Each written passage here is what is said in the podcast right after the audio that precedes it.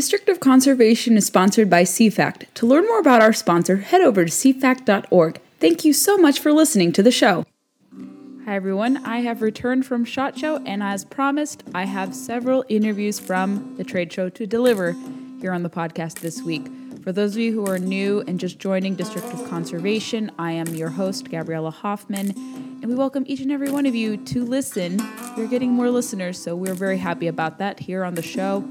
And there is much to discuss this week and a lot more public policy, state wildlife agency news, interviews. But this week, we're going to chiefly focus on my interviews with three individuals today I'm going to bring you guys my exclusive interview with former Nevada Attorney General Adam Laxalt, who is running to be the next U.S. Senator from Nevada.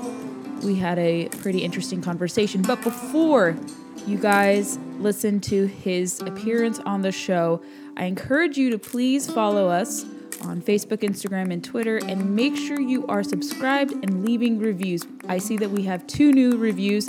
They're not currently available for me to view because sometimes that's how Apple is.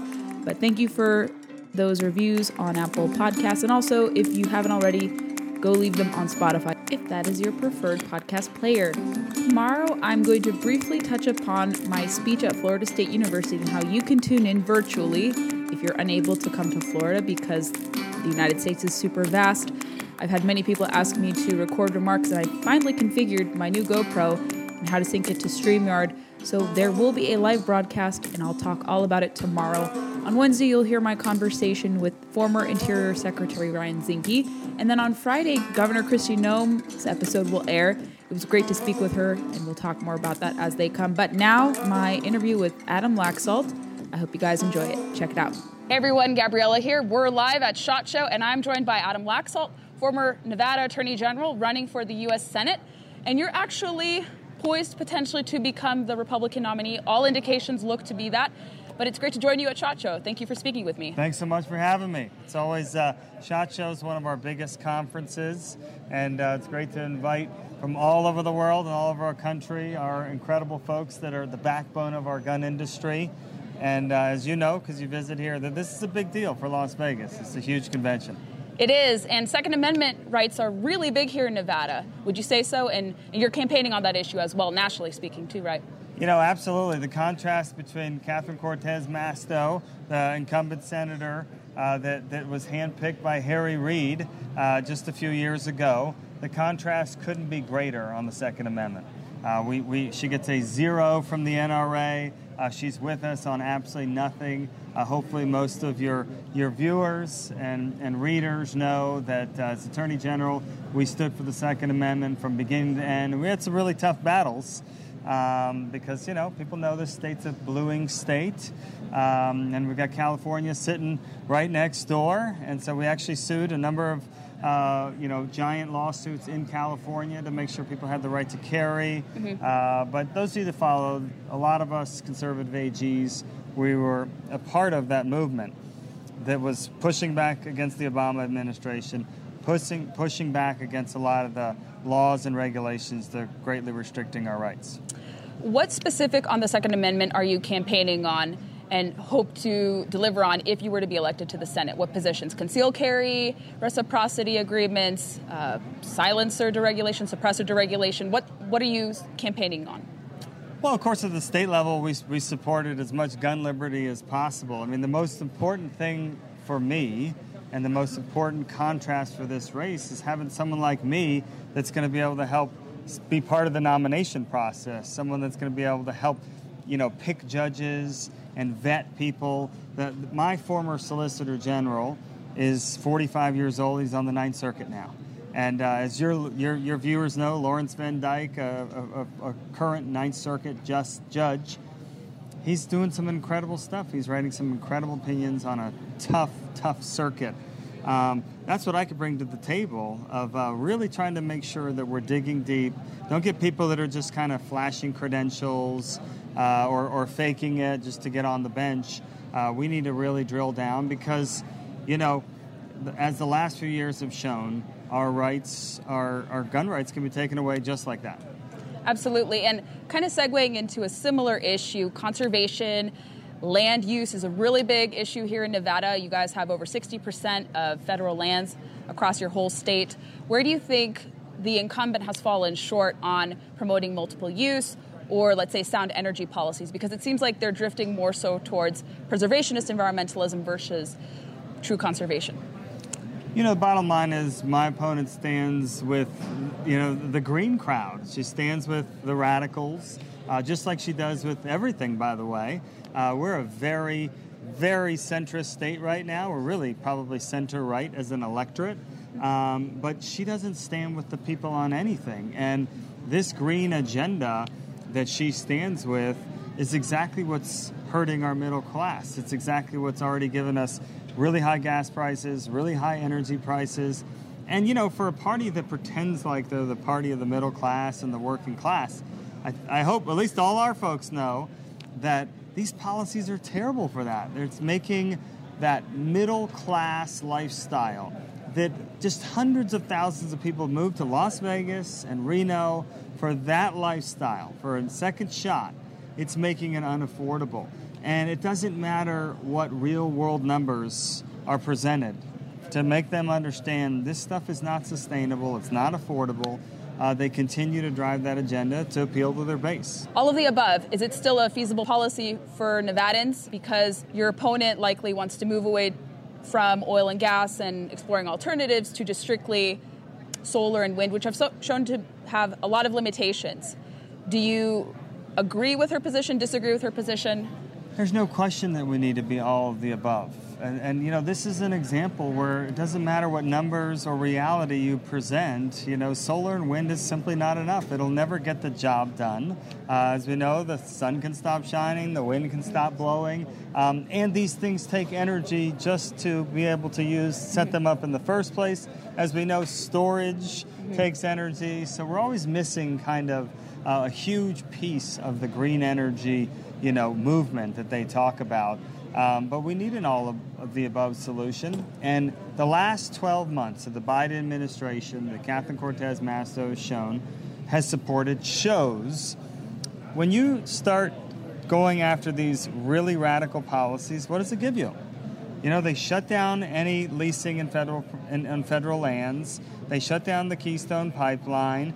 They give a signal out that we're not going to do any more fracking or any of these other sources of energy, and immediately, surprise, surprise, mm-hmm. uh, you know, we're shortage on on energy. Prices have gone up, um, and then they act like we don't know where this came from. Mm-hmm. You know, same with the the inflation, where they've continued to spend, and then they're saying they're going to spend even more. Um, and it's going to be transitory, even though it certainly didn't look transitory, and now we know it's not transitory. Um, I think this is the story of where we are right now in America. This is where we are in my race, that the left and my opponent and what they believe in, nearly everything they believe in, proves to be false. Proves that it won't work in reality and actually hurts everyday Americans. And you would think they'd pivot away from it. You would think the last 12 months would be like, oh my God, maybe we should retrench a little bit. Mm-hmm. They are so locked in on this. I think they just can't. You know, this is this is who they are. Mm-hmm. And Democrats always like to say, this isn't who we are. Hmm. uh, you know, whatever that saying is. Well, this is exactly who they are. They're radicals. Uh, they have an ideology that is not informed by facts or reality.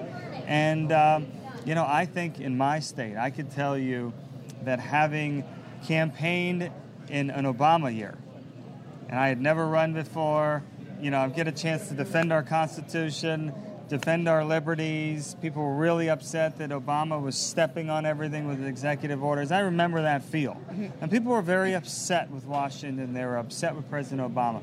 This is just a whole nother level. Is it really? It is a whole nother level of how upset people are because then it was like, you know, a few discrete issues. You know, really the stepping on the mm-hmm. Constitution mm-hmm. and destroying federalism, like that was a big issue. And, you know, all the elites and some of the media, you know, present company excluded, you know, they think our voters don't even understand the Constitution, don't understand federalism. Absolutely, they do. They understand how important it is, how it's given us our liberties and freedom. And now they understand all that's under assault, and at the same time, their cost of living is going up, and cancel culture is being added on, and they can really feel these threats in a much more existential way than even back then. Uh, and I just think that you know it's fine. People can wait to predict a tsunami uh, all they want. We are we are in a tsunami right mm-hmm. this second. People mm-hmm. are ready to send a big message. Similar to the Second Amendment, but separate are hunting rights. And I know you've advocated a lot for hunting rights. A lot of hunters in Nevada. What are you planning to do if you were to be elected to safeguard those rights? Because some of the Senate Democrats, including your potential opponent, have supported legislation to chip away at it on a whole host of different issues? Or generally speaking, why do you think it's important to safeguard hunting rights in addition to Second Amendment rights? You know, hunting is a way of life for a lot of people, and uh, certainly Nevadans that are multi generational, like they've hunted big parts of the state. It's a huge piece of bringing your son out, and, and I look forward to bringing my four year old son now. I can't wait to do that with him. And so, you know, it's so outrageous these people will not accept these this lifestyle you know, how does it harm the left that people are choosing to go hunting on their weekend instead of sitting at Starbucks uh, and drinking frappuccinos? Like, I, I just wish these people would finally learn to just let other people live different lifestyles and things that they care about. But, um, you know, uh, obviously, at the state level, that, that's one thing. At the federal level, I'm a reliable vote against anything that would limit hunting. Um, and again, you know, we need to make sure that in the judicial world, if you have any judges, they're going to be weighing in on this thing, that we have good judges that also understand these values. Indeed. Yeah, hunting is conservation, as we say, in the greater scope of things. And they want to move away from that model to a more public use model. Sort of unrelated to our conversation. But yeah, no, it's good that more Republicans like yourself understand that. There's a lot of yeah. money. There's yeah. no question that comes in from hunting and the yes. conservation efforts, and they always leave that piece off. Uh, that a lot of this stuff is almost fully funded yeah. by fees that, that hunters are paying. They're paying their way and they're taking care of the environment along the way. So, Adam, where could everyone follow your campaign, learn more about your platform, and perhaps maybe follow some of your advocacy on the Second Amendment and hunting sure, issues? Sure, thank you so much. AdamLaxalt.com. It's pretty easy. And uh, I could just tell you, this is the 51st seat. Uh, many of you may know Herschel Walker and I are the two races that are part of winning the majority. We're both winning today.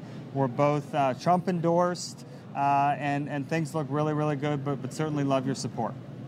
Thank you so much, Mr. Attorney General. Thank you. And uh, thank you, everyone, for listening and watching this conversation. Thanks for listening to this installment of District of Conservation. Find us on Facebook, Instagram, and Twitter to never miss a beat nor a guest announcement.